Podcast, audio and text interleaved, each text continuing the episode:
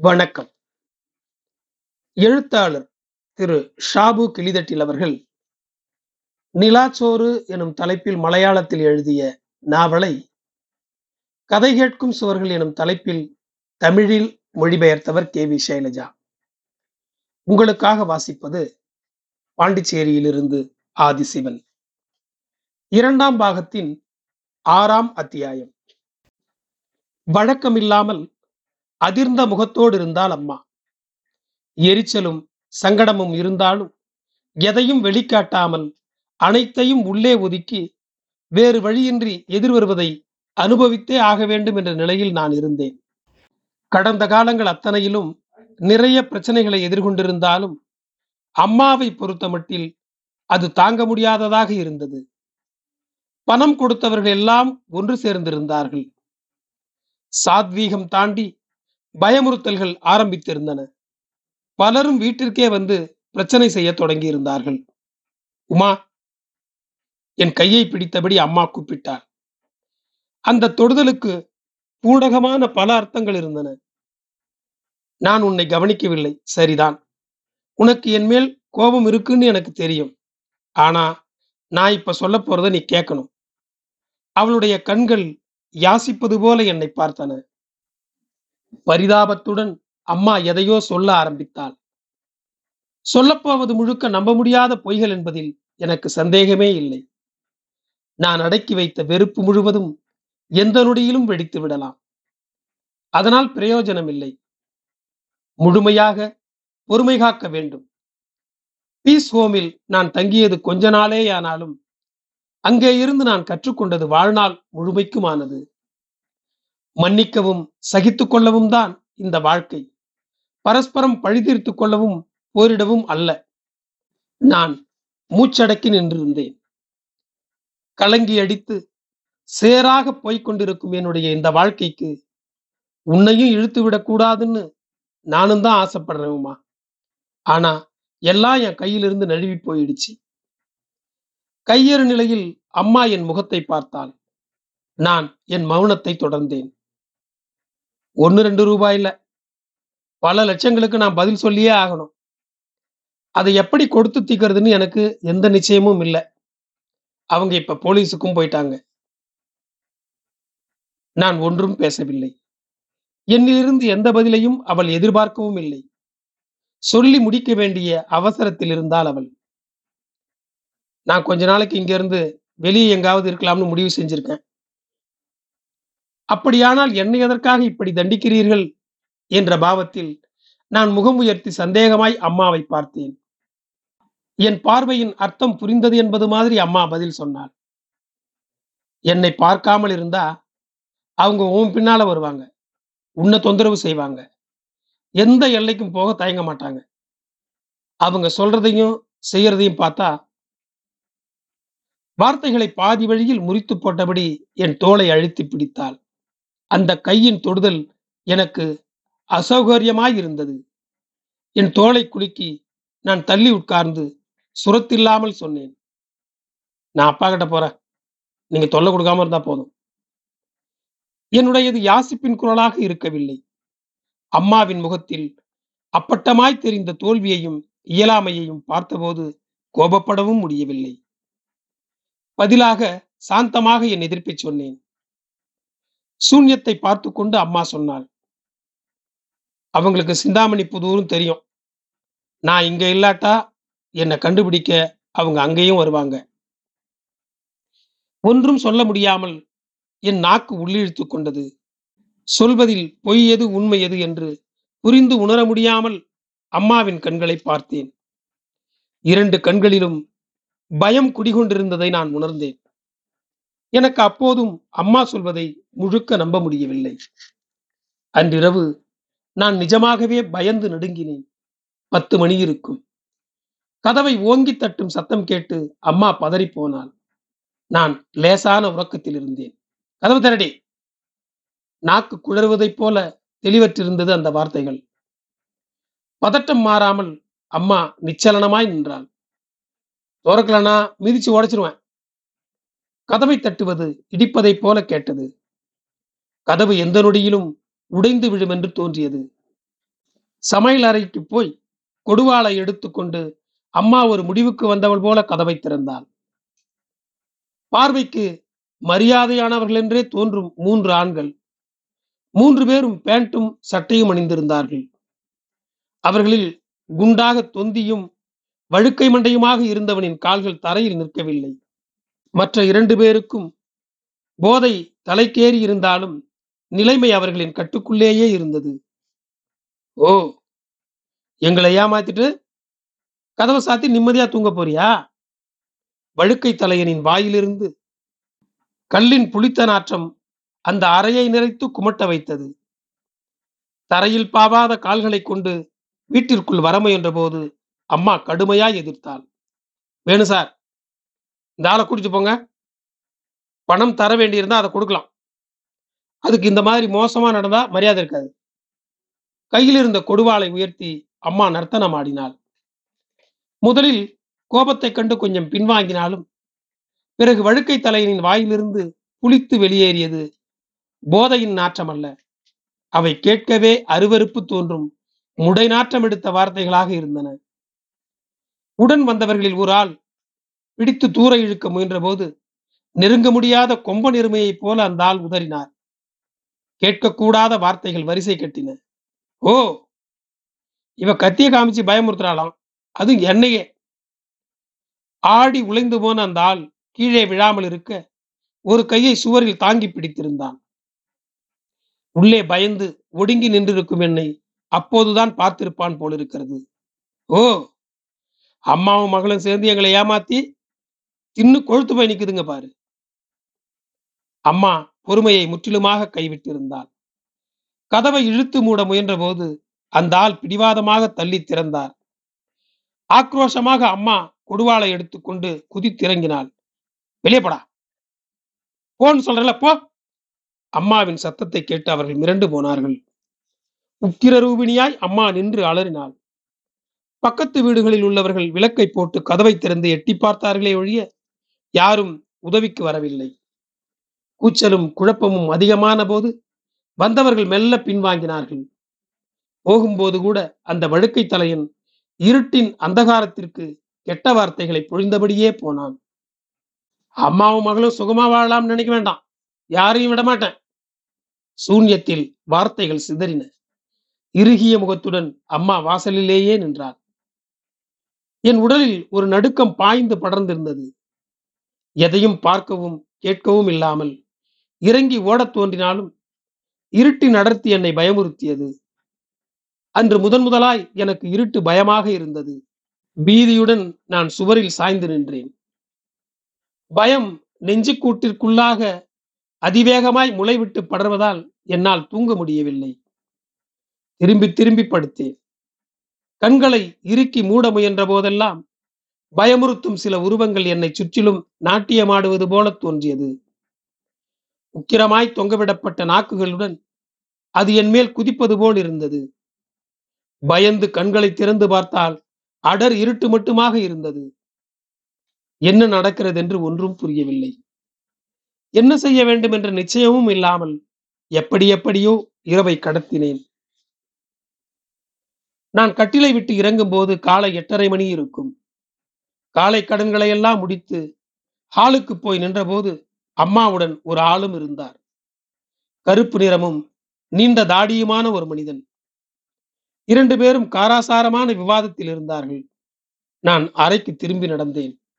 போலே பின்னால் இருந்து அம்மாவின் அழைப்பை கேட்டு நான் திரும்பி பார்த்தேன். வா இங்க வந்து உட்காரு அம்மா மென்மையாக கூப்பிட்டாள். அவர்களுக்கு இடப்பக்கத்தில் நான் ஒரு நாற்காலியில் உட்கார்ந்தேன். நீண்ட தாடியுள்ள அந்த ஆள் என்னை பார்த்து சிரித்தார். நான் வெறுமனே உணர்வற்று சிரித்தேன். அம்மா அவரை எனக்கு அறிமுகப்படுத்தினார். இவர் சம்சுகா. இங்க பக்கத்துல தான் வீடு. பம்பாயில சில பிசினஸ் இவருக்கு இருக்கு. கேட்க விருப்பம் இல்லாத மாதிரி நான் உட்கார்ந்திருந்தேன். நான் நேத்தே சொன்னேனே என் பிரச்சனைகளுக்கு உன்னை கோத்து வைக்க எனக்கு இஷ்டம் இல்லை அதனால் கொஞ்ச நாளைக்கு உனக்கு ஒரு வேலை ஏற்பாடு செய்யறதா இக்கா சொல்லியிருக்கார். என்ன ஆனாலும் இங்கிருந்து வேற எங்கேயாவது போனா தான் முடியும். கண்களை உயர்த்தி நான் அவருடைய கண்களுக்குள்ளாக பார்த்தேன்.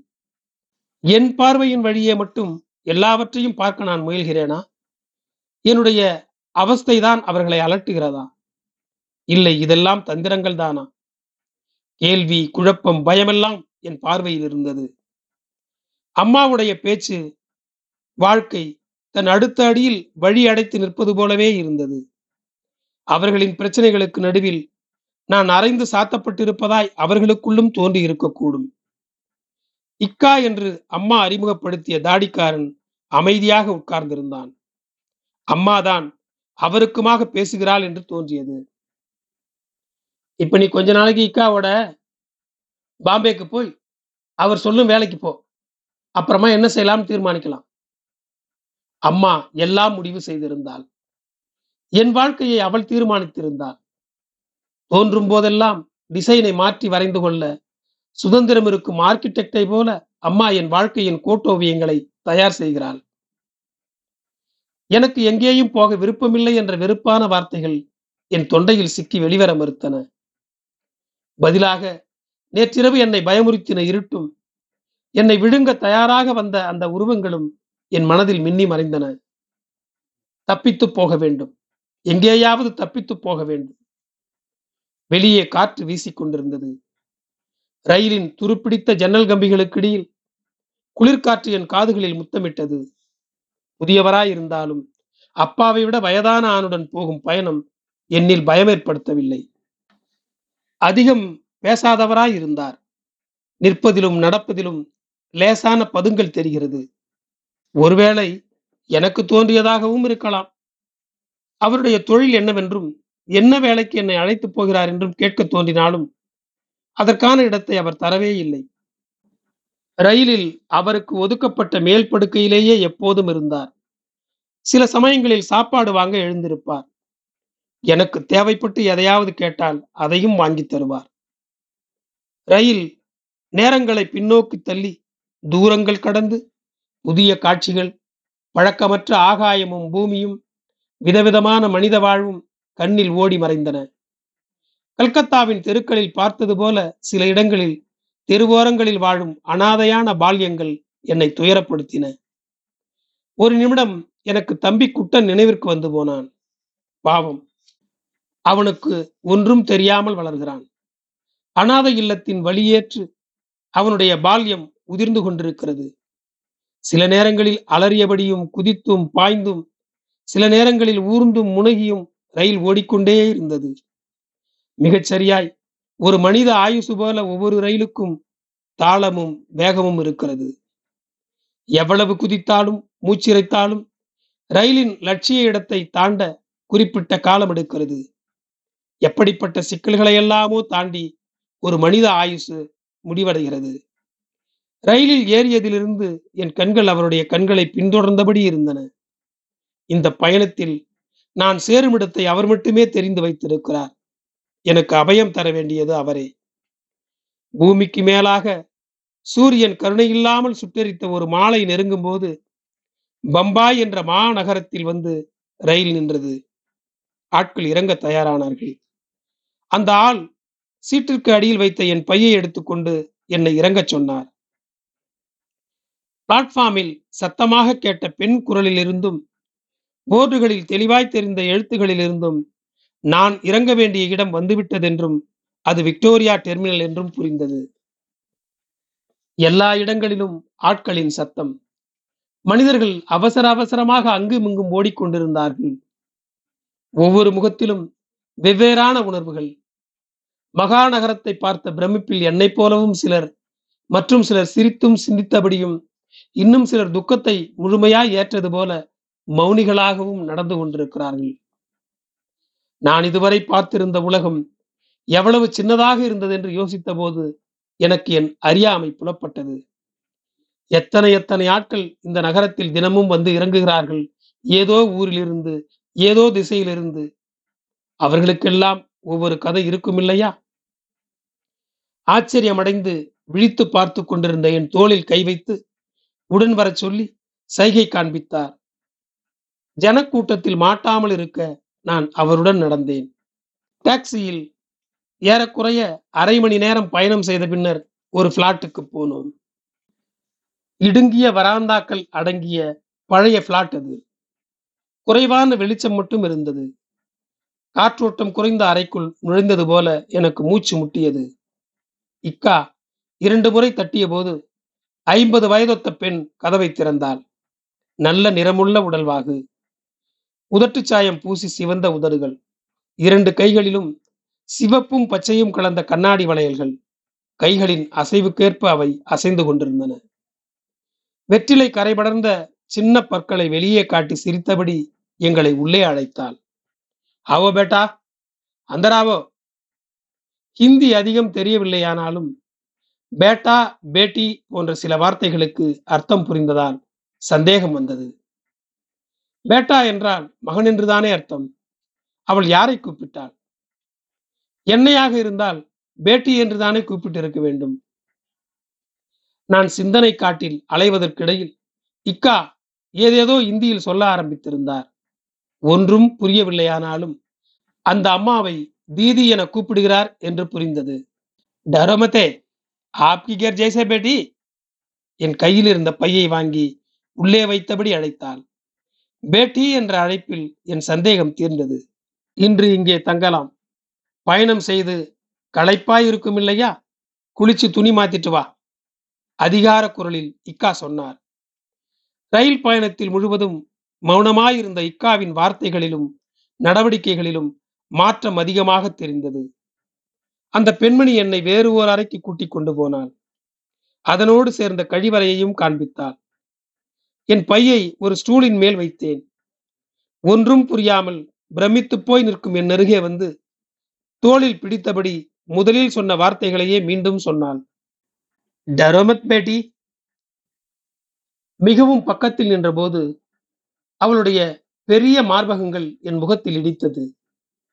தோளிலிருந்து அவளுடைய கைவிரல்கள் என் முதுகிலூடாக உடலெங்கும் ஊர்ந்து இறங்கின. அந்த கைகளை தட்டிவிட்டபடி நான் பின்னால் நகர்ந்து நின்றேன். கோபம் வந்தாலும் அதை வெளியே காட்டிக் கொள்ளாமல் அவள் சிரித்தாள்.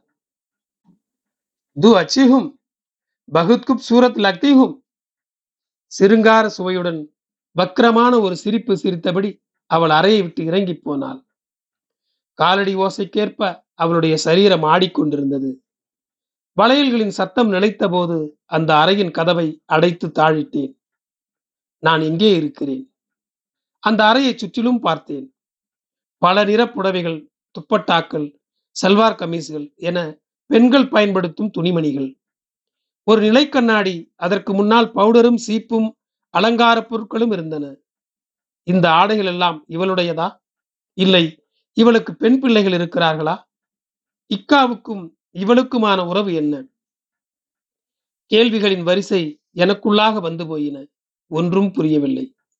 மனசு மொத்தமும் கலங்கி நிற்கிறது. இதயத்தில் பீதி சடாலென மொட்ட விழுந்தன. யாரை நம்பி இந்த புதிய மனிதனோடு நான் புறப்பட்டு வந்தேன்? என்ன வேலையை அவர் எனக்காக இங்கே வைத்திருக்கிறார்? குளித்து துணி மாற்றிய பிறகும் அறையிலிருந்து நான் வெளியே வரவே இல்லை. அந்த நான்கு சுவர்களும் என்னை பாதுகாக்கும் என்ற நம்பிக்கையில் இருந்தேன். பயணக் களைப்பால் கொஞ்ச நேரம் கட்டிலில் படுத்தேன். எப்போது தூங்கினேன் என்று தெரியாது. யாரோ கதவை தட்டும் சத்தம் கேட்டு அதிர்ந்து எழுந்தபோது எங்கிருக்கிறோம்? என்ற நினைவு வந்தது. பெட்டி தர்வார் கோலோ. அந்த பெண்மணியின் குரல் அவள் கதவை தட்டுவதற்கிடையில் வளையல்களின் சத்தம் என் காதுகளில் கேட்டது. கதவை திறக்காமல் வழியில்லை என்று தோன்றியது. மேலே தொங்கும் ஃபேன் மிகவும் வேகமாக சுற்றிய போதிலும் பயத்தில் எனக்கு வேர்க்க ஆரம்பித்தது. நான் மீண்டும் அறையை சுற்றிலும் நோட்டமிட்டேன். தப்பித்துவிட ஏதாவது வழி இருக்கிறதா? என்னுடைய நிழல் கூட எனக்கு பயத்தை ஏற்படுத்தியது. கதவை மிதித்து உடைக்கும் வேகத்தில் தட்டியதை கேட்ட நான் அதிர்ந்து விட்டேன். உமா உமா கதை தர.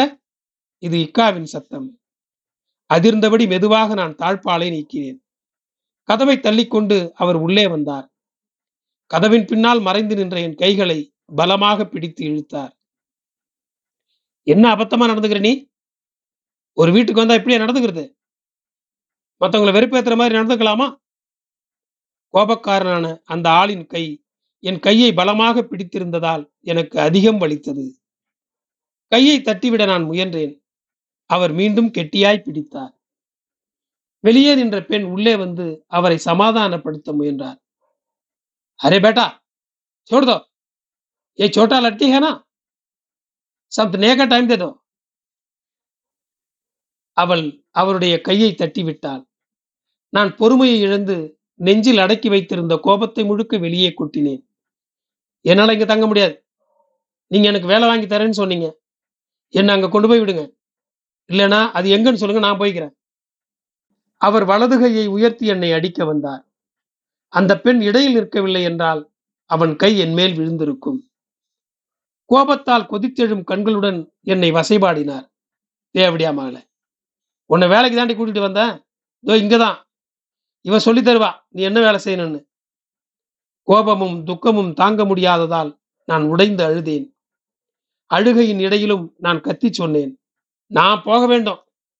இல்லைன்னா நான் கத்தி கூப்பாடு போடுவேன். என்னுடைய பையை எடுத்துக்கொண்டு வெளியே போக முயன்றேன். அவன் என் கையை பிடித்து இழுத்து அறைக்குள் தள்ளிவிட்டான்.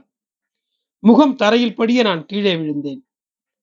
கோபம் அடங்காமல் எனக்கு நேராக காலை தூக்கி கொண்டு இக்கா ஆக்ரோஷமானான். பணம் கொஞ்சம் நஞ்சமல்ல உங்க அம்மா கிட்ட இருபத்தஞ்சாயிரம் கொடுத்துருக்க. அதை சம்பாதிக்காம உன்னை அனுப்பின நானு? சொன்னதை பாதியில் நிறுத்தி அவன் விரல்களால் அசிங்கமான சைகை செய்தான். நான் அதிர்ந்து உறைந்து போனேன். இருபத்தைந்தாயிரம் ரூபாவுக்கு என்னை விற்றுவிட்டாளா அம்மா என்ற அந்த பெண்? மின்சாரம் பாய்ந்தது போல தலையிலிருந்து பெருவிரல் வரைக்கும் சுரீல் என்றது. குற்ற உணர்வையும் பச்சாதாபத்தையும் காண்பித்து அம்மா என்னை ஏமாற்றி விட்டாளா? தலையை சுற்றி நிறைய கேள்விகளும் பதில்களும் சிறகடித்து பறந்தன. இனி நான் என்ன செய்வேன் என்று என் இதயம் பரிதவித்தது. இதற்கு நடுவில் அவளும் அவனும் ஏதேதோ பேசிக் கொண்டிருந்தார்கள். கடைசியில் அவளை வெளியே அனுப்பி அவன் கதவை தாழ்பால் போட முயன்றபோது என் சர்வ சக்தியையும் உபயோகித்து அவனை தள்ளிவிட்டு வெளியே ஓடினேன். கத்திக்கொண்டேதான் ஓடினேன். அவன் என்னை பிடிக்க பின்னாலேயே ஓடி வந்தான். வேறு ஏதாவது பிளாட்டுக்குள் ஓடி ஏறிவிட வேண்டும் என்று பார்த்தாலும் எந்த கதவுகளும் திறந்திருக்கவில்லை. ஓட்டத்திற்கிடையில் சில கதவுகளை தட்டினாலும் எதுவும் எனக்காக திறக்கவில்லை. ஏதேதோ புலம்பியபடி அவன் என் பின்னே பாய்ந்து ஓடி வந்தான்.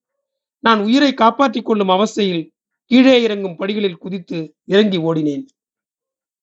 வாழ்விற்கும் மரணத்திற்கும் நடுவேயான நூல் பாலத்திற்கிடையில் நான் சாகசமாய் ஓடிக்கொண்டே இருந்தேன்.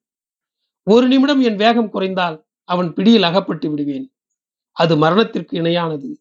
இருண்ட வழிகளில் நான் முழு சக்தியையும் உபயோகித்து ஓடினேன். ஏதாவது ஒரு கதவு எனக்காக திறக்காதா என நான் மனமுருகி பிரார்த்தித்தேன். என் அதீத பிரார்த்தனை பழித்தது. ஒரு பிளாக்கில் இருந்து அடுத்த பிளாக்கிற்கு தாண்டிய போது அறையை பூட்டி வெளியே வரும் இரண்டு பேரை பார்த்தேன். நான் ஓடி அவர்களுக்கு பக்கத்தில் போய் நின்றேன். அதில் ஒருவருடைய கையை பிடித்து என்னை காப்பாத்துங்க என்று சத்தமிட்டு அழுதேன். ஓடி வந்ததால் மூச்சு வாங்கியது. வாய் காய்ந்து உலர்ந்து போனதால் எதையும் பேச முடியவில்லை. நான் பின்னால் பார்த்து கை காட்டினேன். ஆச்சரியப்பட்டு அதிர்ந்து நின்ற அவர்கள் என்ன செய்ய வேண்டும் என்று தெரியாமல் திகைத்து நின்றார்கள். மீண்டும் பின்னால் பார்த்து பயந்து மிரண்ட கண்களுடன் அவளிடம் யாசித்தேன். அவன் என்ன கொடுமைப்படுத்துறான் காப்பாத்துங்க.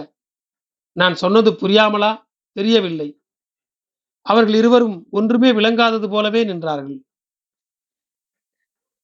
நான் தமிழிலும் கொஞ்சம் தெரிந்த இந்தியிலும் பேசி பார்த்தேன். காப்பாத்துங்க ஓ ஆத்மி! சொல்லி முடிக்கும் முன்பே என் பின்னால் பாய்ந்து வந்திருந்த அவன் அங்கே வந்து சேர்ந்தான். என்னுடன் ஆட்களை பார்த்தவுடன் லேசாக அறிந்தாலும் சட்டென சுதாரித்து தன் பாவத்தை மாட்டினான். அவ பேட்டி இதர் நஹிம் ஹை. அவன் என்னை கூட்டிச் செல்ல முன்னால் வந்தபோது நான் அவர்களின் பின்னால் ஒளிந்தேன். அவனை பார்த்தவுடன் என் பயமும் பரிதவிப்பும் கூடியது என்று புரிந்து கொண்ட அவர்களில் ஒருவர் என்ன விஷயம் என்று கேட்க ஆரம்பித்தார். ஏ கியா ஹே பாய்? ஏ லட்கி ஹை கேலியர் ஓ ரகம் அவனும் அதற்கு என்னென்னவோ பதில் சொன்னான். அவர்களுடைய உரையாடல் எனக்கு புரியவில்லை. மீண்டும் உறக்க கத்தி அழுதேன். சத்தம் கேட்டு பக்கத்து பிளாட்டில் இருந்து ஒரு ஆள் எட்டி பார்த்தார். ஆட்களின் எண்ணிக்கை கூடியதால் இக்கா அவசரப்பட்டு என் கையை பிடித்து இழுத்தார். நான் கையை உதறிவிட்டு இன்னும் ஒடுங்கினேன். என்னை காப்பாத்துங்க. இந்த ஆளை எனக்கு தெரியாது. வேலை வாங்கி தரேன்னு சொல்லி இங்க கூட்டிட்டு வந்தான் கடைசியாக பிளாட்டில் இருந்து வெளியே வந்தவர் என் பக்கத்தில் வந்தார். என்ன மோளே? என்ன பிரச்சனை? வந்தவர் மலையாளம் பேசியதை கேட்டபோது நான் சட்டென அவர் கால்களில் விழுந்தேன். தப்பிக்க வழி கிடைத்தது போல் இருந்தது. விம்மி உடைந்து நான் நடந்ததை ஒரே மூச்சில் சொன்னேன். நீங்க யாரு? உங்களுக்கு என்ன வேண்டாம் அவர் இக்காவோடு கடினமான குரலில் கேட்டார். அதை கேட்ட மாதிரி கூட பாவிக்காமல் இக்கா என்னை இழுக்க முயன்றார். மலையாளி எனக்கு அரணாய் நின்றார் முதலில் பார்த்த இரண்டு பேருக்கு ஹிந்தியில் எல்லாவற்றையும் சொல்லி புரிய வைத்திருப்பார் என்று நினைக்கிறேன். அதை கேட்டவுடன் அவர்களும் இக்காவுக்கு எதிராக திரும்பினார்கள். இக்கா விட்டுக் கொடுக்க தயாரா இல்லை. அவர்களுக்குள் தள்ளுமுள்ளு ஏற்பட்டது. கடைசியில் சண்டையில் முடிந்தது. அதிகம் பேர் அங்கு வந்து சேர்ந்தவுடன் எல்லாம் குழம்பி கேவலமானது. நான் பயந்து ஒடுங்கி நின்றேன். அடி சகிக்க முடியாமல் போனபோது இக்கா உதறியபடி ஓடினான். சிலர் விடாமல் பின்னாலேயே அடிக்க ஓடினார்கள். அவமானத்தால் நான் முகம் பொத்தி அழுதேன். நீ அழாத. எதுக்காக பழக்கமே இல்லாத ஒரு ஆளுடன் இது மாதிரியான இடத்துக்கு வந்த? என்னை காப்பாற்றிய மலையாளி கேட்டார். நான் அழுகையை அடக்கி கொண்டு எல்லாவற்றையும் சொன்னேன். சொல்லி தீரும் முன்பே நான் மீண்டும் அழ ஆரம்பித்தேன். இனி அழுது என்ன செய்யறது? என்ன ஆனாலும் தப்பிச்சது பெரிய பாக்கியம்னு நினைச்சுக்கோ. மலையாளி என்னை ஆறுதல் படுத்தினார். எல்லாரிடமும் அவர் எல்லாவற்றையும் சொல்லி புரிய வைத்தார். அவர்களின் பாதுகாப்பில் என்னை நிறுத்தி வைத்து யாருக்கோ அவர் தொலைபேசியில் பேசினார். என்னை சுற்றிலும் நின்றவர்கள் என் பரிதாபமான நிலைமையை பார்த்து அனுதாபப்பட்டார்கள். யார் முகத்தையும் பார்க்க தைரியம் இல்லாமல் தலையை கவிழ்ந்து அழுது கொண்டிருந்தேன். அவர் கேரளாவில் தைக்காடு என்ற ஊர்க்காரர் பெயர் கோபி. பத்து வருடத்திற்கு முன்பாக கேரளாவை விட்டு பம்பாய்க்கு வந்திருந்தார். ஆட்கள் வெளிநாட்டிற்கு போக விசா ஏற்பாடு செய்வதாக ஒரு நண்பர் சொன்னதால் கேரளாவிலிருந்து பலரிடமும் பணம் வாங்கி நண்பனிடம் கொடுத்திருந்தார். கடைசியில் நண்பன் வெளியேறிய போது வேறு வழியில்லாமல் கேரளாவை விட்டு இவரும் வெளியேற வேண்டி வந்தது. தொலைபேசியில் பேசிவிட்டு வந்தவர் அவருடைய கதையை என்னிடம் சொன்னார். இந்த மகாநகரம் இப்படித்தான். நிறைய எதிர்பார்ப்புகளுடன் தினமும் ஆயிரக்கணக்கானவர்கள் இந்த மண்ணில் கால் பதிக்கிறார்கள். சிலர் காப்பாற்றப்படுவார்கள். சிலர் சதிகுழியில் அகப்பட்டுக் கொள்வார்கள். தப்பித்து வாழ்பவர்களுக்கும் சதிகுழியில் அகப்படுபவர்களுக்கும் சொல்வதற்கு வித்தியாசமான ஏதேதோ பல கதைகள் இந்த நகரத்தின் இதயத்துக்குள் ஒளிந்திருக்கும். என்னை மூடின பாரம் விட்டொழிந்து போகவில்லையானாலும் அவருடைய வார்த்தைகளை கேட்டபோது கொஞ்சம் ஆசுவாசம் தோன்றியது. இரவு ஒன்பது முப்பதுக்கு திருசூர் பஸ்ஸிற்கு புக் செய்யப்பட்ட டிக்கெட்டை எனக்கு முன்னால் நீட்டியபடி அவர் என்னிடம் சொன்னார். மறுநாள் விடியற்காலையில் அங்கு போய் சேரலாம். நான் என் தம்பி குமாரனிடம் சொல்லி இருக்கிறேன் அவன் அங்கே வந்து விடுவான். என் முகம் பீதியானது. மறுபடியும் அந்த அம்மாவை பார்க்க எனக்கு விருப்பமில்லை. நான் சிந்தாமணி புதூருக்கு போய்க்கிறேன். திருச்சூருக்கு போய் அப்புறம் என்ன வேணாலும் முடிவு செய்துக்கலாம். நீ இப்ப பத்திரமா போய் சேர்ந்தேன்னு எனக்கும் திருப்தி இருக்கும் இல்ல டிக்கெட்டை என் முன்னால் நீட்டிக்கொண்டு சொன்னார். நன்றியோடு அதை நான் வாங்கினேன். அவர்களுடைய கண்களை நான் மதிப்பும் மரியாதையுடனும் ஏறெடுத்தேன். என் வாழ்க்கையை நீங்கள் எனக்கு திருப்பி தந்திருக்கிறீர்கள் என்று சொல்ல தோன்றியது. ஆனால் வெறும் பார்வையில் எல்லாவற்றையும் அடக்கி ஒதுக்கினேன். இங்கே நடந்ததையெல்லாம் இனி யோசிக்காதே சிரித்தபடி அவர் சொன்னார். சரிதான் இப்படியான நாட்கள் எனக்கு வந்திருக்க கூடாதென நான் நம்ப வேண்டும். ஆத்மாவின் ஏதோ ஒரு உள்ளறையில் இதை கொன்று புதைக்க வேண்டும். என்னை கவனமாக பார்த்து கொள்ள என் சக பயணிகளோடும் பஸ் ஓட்டுநரோடும் சொல்லிவிட்டுத்தான் அவர் என்னை அனுப்பி வைத்தார். பஸ் மிகச்சரியான நேரத்தில் புறப்பட்டது. இருட்டை பகலாக்கும் சோடியம் விளக்குகளின் கண்கூசும் வெளிச்சத்தில் பம்பாய் என்ற மாநகரத்தின் கூட்ட நெரிசல் துல்லியமாய் தெரிந்தது. மனிதர்களின் கூச்சல் வாகனங்களின் இரைச்சல் நான் இருக்கையில் சாய்ந்து படுத்து கண்களை மூடிக்கொண்டேன். ஏதேதோ நினைவுகள் மனதில் துருப்பிடித்தது போல உருண்டு திரண்டிருந்தன. இக்காவையும் அந்த பெண்மணியையும் நினைத்து கொண்டேன். உண்மையில் எனக்கு சுற்றிலும் நாக்கு நீட்டி நின்று என்னை விழுங்க வந்த உருவங்கள் இவர்களாக இருப்பார்களோ? நன்றி தொடரும். என் குரல் உங்களை பின்தொடர ஃபாலோ பட்டனை அழுத்துங்கள். உங்களுக்கு மீண்டும் நன்றி.